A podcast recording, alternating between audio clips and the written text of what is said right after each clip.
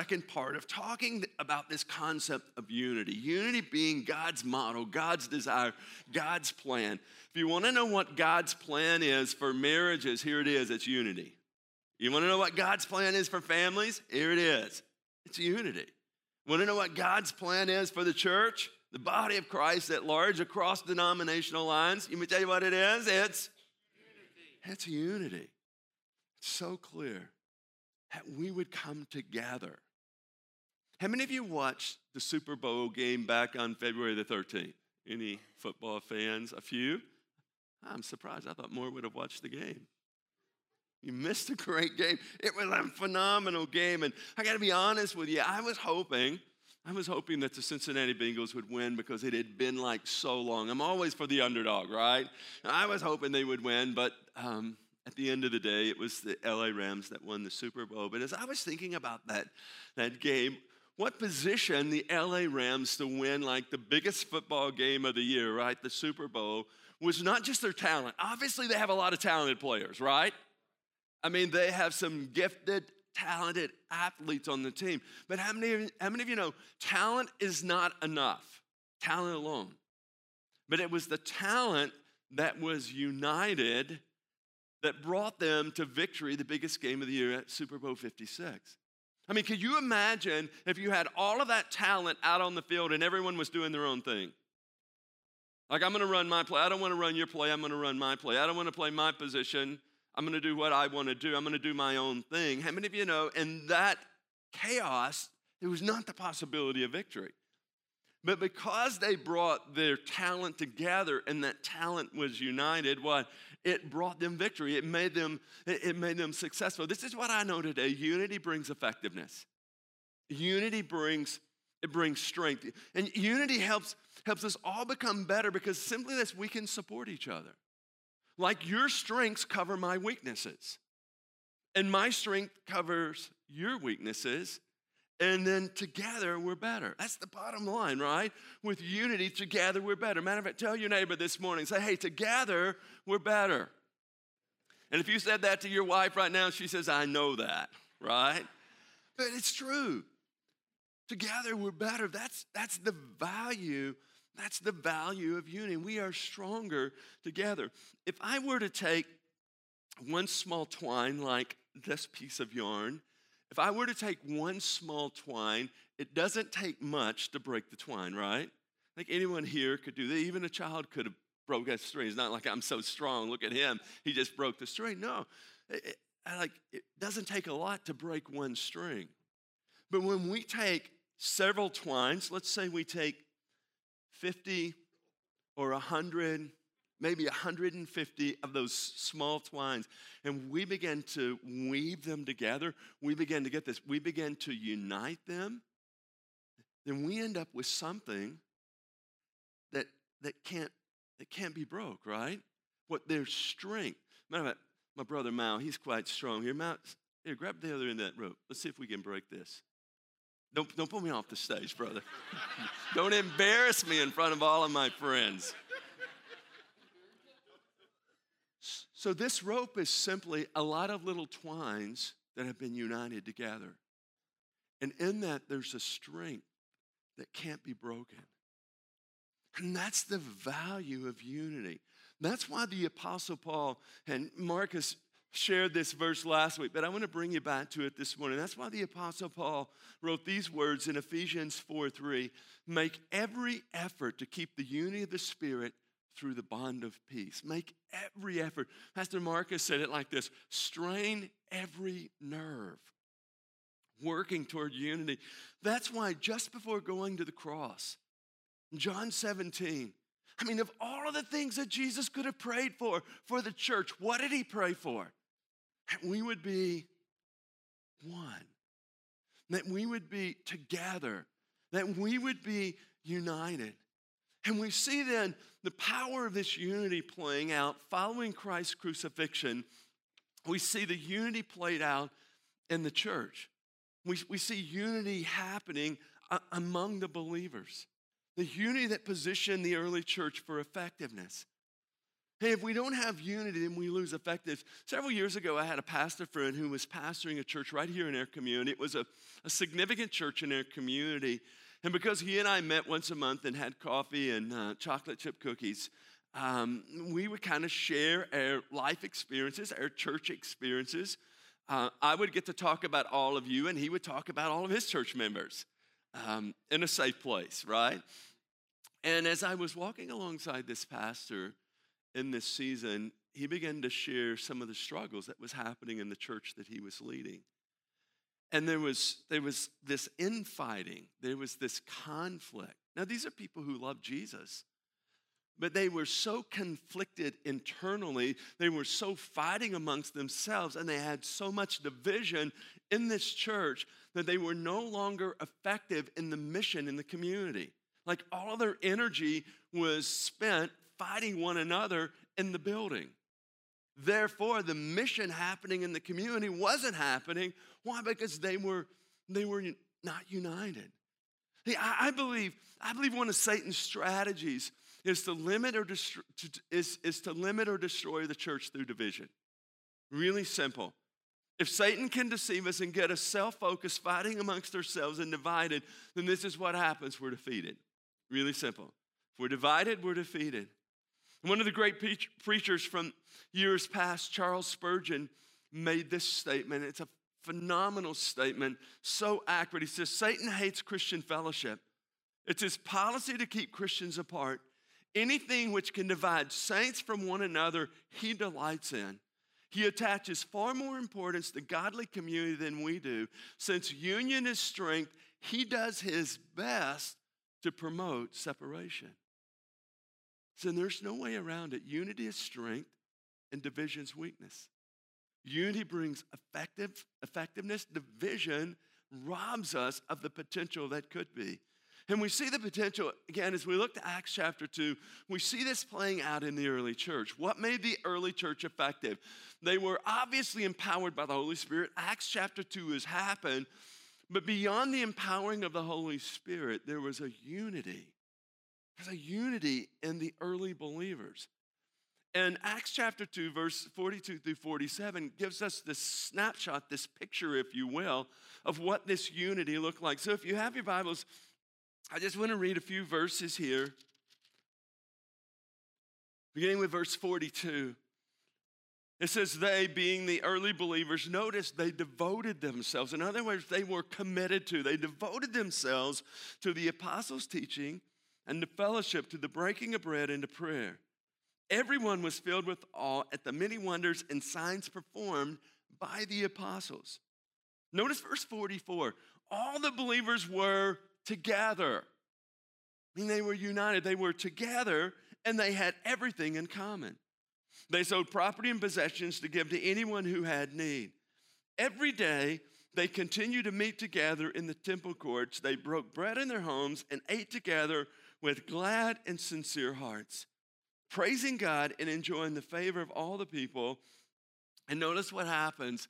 And the Lord added to their number daily those who were being saved. So, from this description of what was happening in the early church, what words would you use to describe the early church from what we just read? What descriptive words would you give of the, of the early church? Really loud because I don't have my hearing devices in today.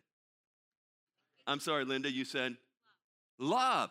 Yeah, the, the early church was marked by a love that was about others. It was not about self seeking, it was about caring for others. If we're going to have unity, then love has to be a big part of that. But what else would you say about the early church? I'm sorry, Linda? Togetherness. Yeah, they were like caring for one another. They were linked together. They were together, sharing time, sharing fellowship. Someone else. They were harmonious in their purpose. They were harmonious in their purpose. Their purpose was to glorify God. That was the focus. And as their focus was on glorifying God, then it made way for unity among the believers. Anyone else? All of these are right. Salvation and deliverance. Now, miracles were happening. The Holy Spirit was revealing the power of Jesus to save, to heal, to restore. And it happened because of the unity. Hey, when we are, listen, if we can catch this, if we can catch this church, it'll transform the church and it'll transform our community. Because when the body of Christ comes together and we're united, it opens the way for the Holy Spirit to work dynamically, miraculously. Miracles were happening in the early church. Why? Because they were united and it created the way or it opened the way for the Holy Spirit to manifest healing, saving power of Jesus. All of this was happening in the early church. So, as we look to the early church, what we discover three things is that they focused on what mattered, not their differences. What mattered, not their differences. Now, there were a lot of differences. I mean, there were differences of personality. There was differences of ethnicity. There were differences of backgrounds. I mean, there's all of this diversity. There's all of this, these cultural differences. But they didn't focus on the differences. They focused on that which mattered. What mattered was keeping God the focus of their worship. What mattered was love and care for one another. What mattered was unity in their diversity. In other words, they kept the main thing the main thing. They kept their focus on Jesus. That was the main thing. And in that, they were able to unite. The early church also made fellowship and building community a priority. If you look back to verse 44, the scripture says all the believers were together, they were linked together and had everything in common. Unity was not like a secondary issue, it was a primary issue. The early believers in the church were willing to sacrifice their good for the good of others. That's an important, significant statement. They were willing to sacrifice for the benefit of others. They, they didn't just pray for unity, they were engaging in and working for unity. They took what Jesus said about love one another and they put it to work. How might the church look different today? I'm not just talking about Grace Covenant, but I'm talking about the body of Christ at large. How might the body of Christ at large look different today if we really took the command to love one another and we lived that out? It wouldn't be a, listen, there wouldn't be a race problem. There wouldn't be political differences that divide. That there, there would, one, because love is the priority. That's what we see in the early church. They were simply taking the direction of Jesus to love one another, and they were living that out. They were not self seeking, they were actually operating for the good of others, empowered by the Holy Spirit. As a result, as a result, we see this dynamic explosion that happened um, with people everywhere getting saved. In the early church, the way I read this text, the early church was a dynamic force because they were united. That was the key. The gospel spread from, spread from Jerusalem to the, to the ends of the earth. Folks, th- this is what I know today. God desires and He blesses unity. Psalm 133 makes that very clear. What does God desire and what does He bless? He blesses unity. Jesus prayed for unity. The Holy Spirit dynamically works through unity. So here's the big question this morning what keeps us from unity? Why are we so divided? Let me say it like this why can't we get along?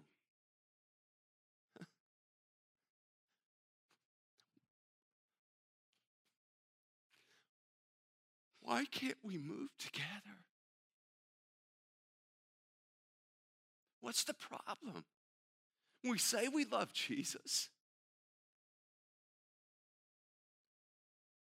but we don't love our brother. I think there's a problem. And the, the greatest problem for unity today it's not the political issues, not the race issues, not the COVID issues, not the vaccination issues. Those are all issues. That's not, that's not the that's not the foundational root of the problem of why we're not united. Can I tell you the greatest problem is you? It's me. You know, oftentimes when we think about unity, we're pointing our finger at someone else when we should be looking here. When we should be examining our own heart. And I think as I've studied this out and as I've watched what's happened, even as I've looked into my own soul, I believe that the greatest challenge of unity today is me. It's you. When we get selfish and we get self centered, we're demanding our rights and we're demanding our way and we're elevating what we want above what someone else wants. What does it do? It keeps us divided. So, what are the hindrances? Again, God desires unity. Jesus prayed for unity. The Holy Spirit dynamically works through unity. So, what keeps us from you? What are the four hindrances? I'm going to give these to you really quick. The, the first hindrance is this we have an adversary who seeks to devour through division. I think we have to start there. Now, 1 Peter 5 8 says this Be self controlled and alert, for the adversary, your devil, is prowling around like a roaring lion, seeking those whom he may devour. And I think one of the ways that the enemy devours today is he creates division. He creates division in marriages. There's not unity. Two are to, two are to become one. That's called unity, right? So, how does, how does the adversary devour marriages? He brings division that breaks up unity. How does the adversary destroy families? He brings division that separates relationship. How does the adversary limit and restrict the effectiveness of the church? Listen, it's really simple. Just get them fighting amongst themselves. Just getting, get them squabbling amongst themselves, and they lose sight of the mission. They lose sight of the Savior because they get so. So, all the enemy needs to do is what? Get us divided, right? Get us fighting amongst ourselves, and unity goes to the wayside. Unity, unity doesn't happen. So, so first we have an adversary who wants to keep us divided. Satan's simple strategy is to divide and conquer. And again, if he can keep us fighting amongst ourselves, he wins. Hell wins. So I think first and foremost, we need to realize that when we're working for unity, we're engaging in spiritual warfare. Say that again as we're working for unity, Ephesians 4 3 says, make every effort. As we're working for unity, what are we doing? We're engaging in spiritual warfare because we are operating against the very strategy of hell that wants to divide marriages, divide families, divide churches. So, as Peter says in 1 Peter 5 8, we need to be aware, we need to be alert. Why? We have an adversary that wants to divide. Here, here's a second hindrance or obstacle that keeps us from unity. We become self focused and self consumed. Self focused and self consumed. I know that's probably no one in this service. This is probably for second service. Maybe I need to make myself a note only. I wasn't supposed to talk about that to you. So, unity is only possible. It's only possible when we're focused on the good of others. Only possible. If I'm focused on me and what I want and what I can take from you, we'll never get to unity. That's what we see in the early church. They were caring for one, they were others, they were others focused. But when you get when we get self-focused and self-consumed and we're driven by what we want and what we think we have to have, it feeds division. It doesn't build unity. I mean, you've seen this happen before. You have two children playing in a sandbox, and they are having the time of their lives. They're excited, they're laughing, everything is wonderful until one of the kids says, All of these toys are mine, and you can't play with them. How many of you know fun leaves the sandbox at that point? Right? All of a sudden, we have division, we have strife. Why? Because someone got, someone got selfish. When you have a marriage relationship where two individuals are, are focused on the goods, on the good and the needs of their mate. In other words, they're not living for themselves, they're living for their mate. In that, you have unity. But you take any marriage relationship, and I've seen this happen so many times. You take any marriage relationship, again, where two are supposed to be one, united, any marriage relationship where either one, husband or wife, becomes selfish and self seeking, what you find is you find division sets in, strife sets in. And if that's not resolved, it eventually becomes separation. And if we don't stop at that point, it eventually leads to divorce. Listen, I've seen it countless times. What someone, someone got selfish in the marriage relationship, and all of a sudden unity went out the door. When you have a church or a community of people where individuals are focused on others and how they can help, how they can serve, this is what you discover. You discover health and unity. But if you have a church community of people where individuals are only living for themselves and what they can get, you have conflict, strife, and division. Listen, the bottom line is when we become self focused and self consumed, it's about what we want and what we think we have to have, and we're demanding our rights. What happens? Again, unity goes out the door. We're feeding, we're feeding division. That's why the Apostle Paul gave us the direction found in Philippians chapter 2, verse 3 and 4. Listen how this scripture reads it says, Do nothing out of selfish ambition. In other words, it's not about you. In the marriage relationship, it's not about you. It's about the one you committed your life to. Do nothing out of selfish ambition or vain conceit. Rather, in humility, value others. Where are we putting the value? I'm going to ask you again. Some of you got it. Where are we putting the value? On others. Value others. What? Above yourself. Not looking to your own interests, but to the, but each of you to the interests of others. Listen, humility is the key to unity. Humility. That's why whenever I do premarital counseling, I'm quick to tell the couples listen, the most important quality you can build into the foundation of your marriage is humility. Humility. Not about what you can get, it's about what you can give. Not about seeking your own interest, it's about dying to yourself. That's what marriage is all about. It's dying to yourself so that you can serve your mate. And in that, what do you discover? You discover this amazing unity. You discover the reality of two becoming one. So unity is not just about the church. Obviously, it's a part of the church, is what we're working for in the church. But this applies to so many areas of our lives. So humility, it's the key to unity. When the focus is on me, myself, and I, unity will be missing. In the marriage, in the family, and in the church. Let me say it another way selfishness and self centeredness will always result in division, but humility and being others focused will always lead us toward unity. So, so, so, what's the hurdle? What's the hindrance? What's the obstacle? So we get selfish. That's the challenge of unity. Here's a third obstacle that keeps us from living in unity. We value being right more than we value being united. Let me say it like this we value winning at all costs more than we value unity. I've got to win. I've got to have my way. I've got to be right.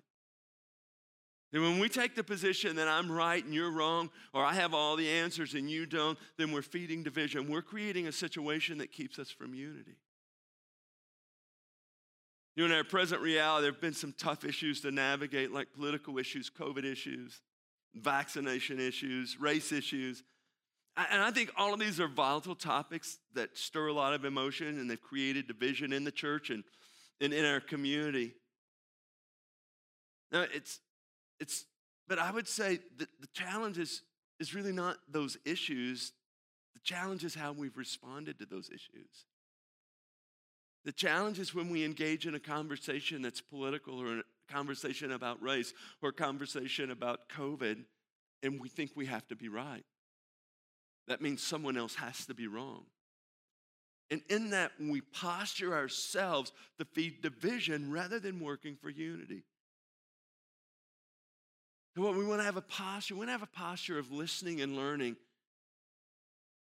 We want to have a posture of not defending ourselves or defending our position, but be, being, being willing to listen, to learn, to grow.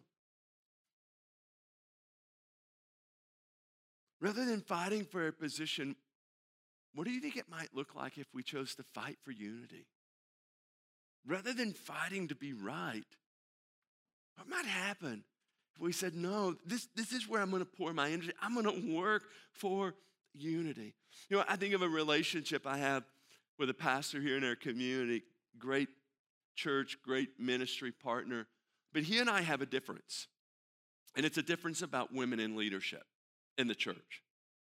Um, the way he interprets the Bible, he comes to a different conclusion than I've come to.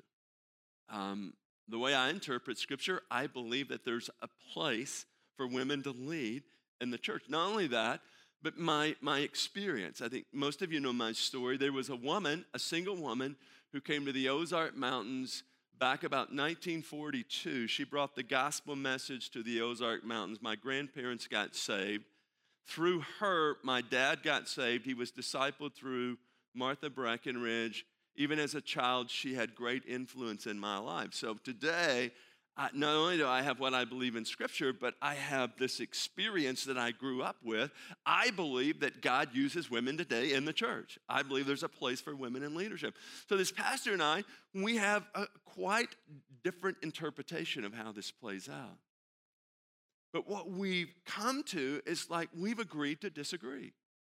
I respect his position, he respects my position, and we continue to work together for the good of the kingdom. In other words, we're agreeing, we're agreeing to, to disagree. I don't have to win. See, if I win, that means he loses. And I don't want him to lose because he's a really important part of the body of Christ. So we have come to the places where we say, hey, we agree to disagree. I still love you, you still love me, and we're still going to work together to reach as many people as we can for Christ. We're not going to allow this non essential to bring division. Now, I love the way Mark DeHaan says this, and I put this quote in your notes. He says, We need not all agree, but if we disagree, let us not be disagreeable in our disagreements.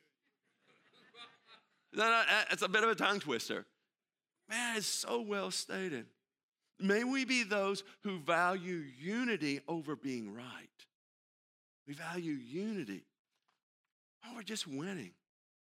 Here's a final obstacle that keep us that can keep us from unity. It's when we hold on to points of offense rather than giving grace and forgiveness.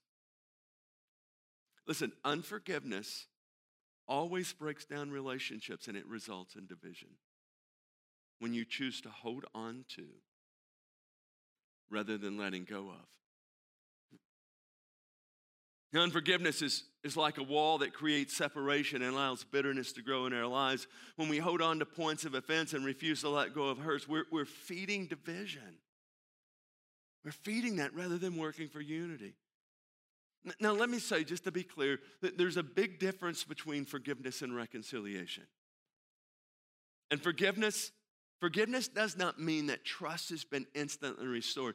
Listen, trust has to be earned. I, I, understand that.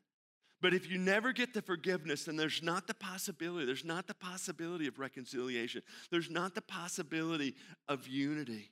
See, unforgiveness will keep us from the unity that we're charged to work for. And I could give you countless stories this morning. I've seen unforgiveness destroy marriage, the marriage relationship to destroy the unity in the marriage relationship, where someone chooses to hold on to, bitterness sets in, a wall goes up, unity is destroyed. I, have seen it in families. I've seen families destroyed because they're holding on to something in the past rather than letting it go. And what they have is animosity instead of unity. I've seen churches divided and destroyed Because those who have received great mercy and grace are not willing to give mercy and grace. They get stingy with grace. And they hold on to they hold on to the unforgiveness and what ends up happening is the body of Christ becomes divided. And if we're going to have unity in our marriages, unity in our families, unity in the church, then we must be willing to give grace. Grace that forgives. And the reality is, is we're, we're all flawed. Can we agree on that? We all have faults. We all have failures.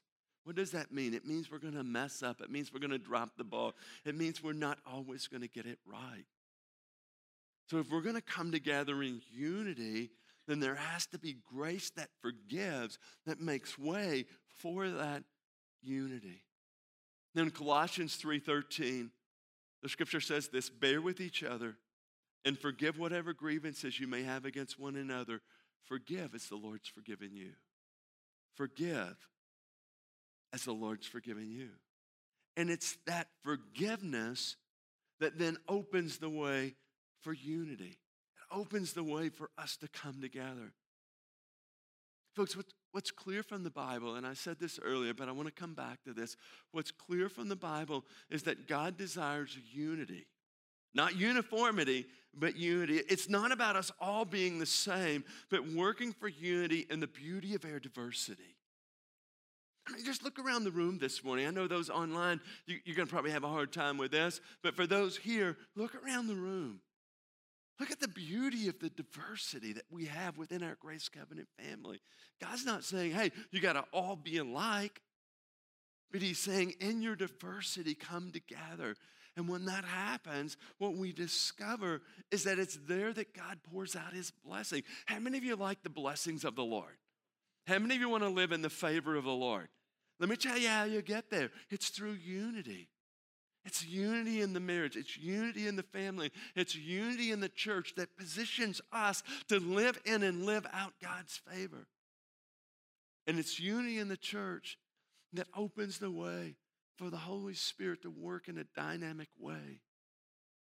And what we read in Acts chapter 2 is daily, every day, people were getting saved. The body of Christ was growing exponentially. Why? There was unity in the church that opened the way for the dynamic of the Holy Spirit to work.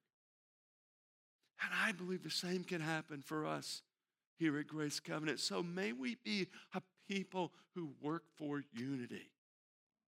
That we work for unity. May we make it a priority. You know, as we make it a priority, again, what you have to know is unity, unity doesn't begin by examining others, it begins by examining yourself. Unity doesn't begin by pointing your finger at someone else. Unity begins by you looking inside of you.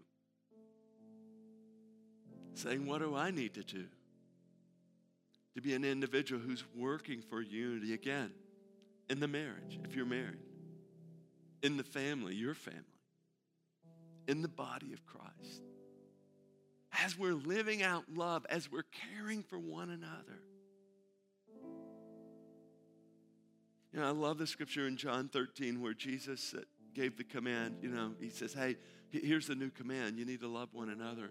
And he goes on to say this that the world will know that you belong to me because of how you love. May that be true of Grace Covenant Church. May the community out there know that we belong to Christ because of how we love. And may the outflow of that be a unity that makes way for the Holy Spirit to move in your life and in this church family. Can I get an amen on that? Would you stand to your feet with me? Lord, I thank you today for the power of your Spirit in our lives. God, I thank you today for the provision of the cross, for your rescue of our lives. Lord, that you've brought us into a family. And Lord, what I know today about our family is it's not perfect. We're far from perfect. Uh, we have our flaws, we have our issues. But Lord, our passion is to know you. Our passion is to live for you. Our passion is to love as you love. So, Holy Spirit, we ask today, Lord, I ask for everyone here, for those who are watching online, Lord, may you overflow us with your love. Oh, Lord, may we be those who take your love and walk that out Again, in our marriages, in our homes, in our neighborhoods, in our workplace, in our community. And Lord, may that love be lived out in such of a way that it brings unity, that opens the way for you to do all that you would want to do through Grace Covenant to our community. Lord, we avail ourselves to that. And Lord, may, may we not be guilty of looking at someone else first and saying they're the problem. Lord, may we be those who first look at ourselves and say, Where's the problem in me? What is it that I might need to address in my own life? That we can work for the unity that you've called us to. A unity that makes way, God, for you to dynamically work through us to this community. Lord, I pray these things in Jesus' name. Amen.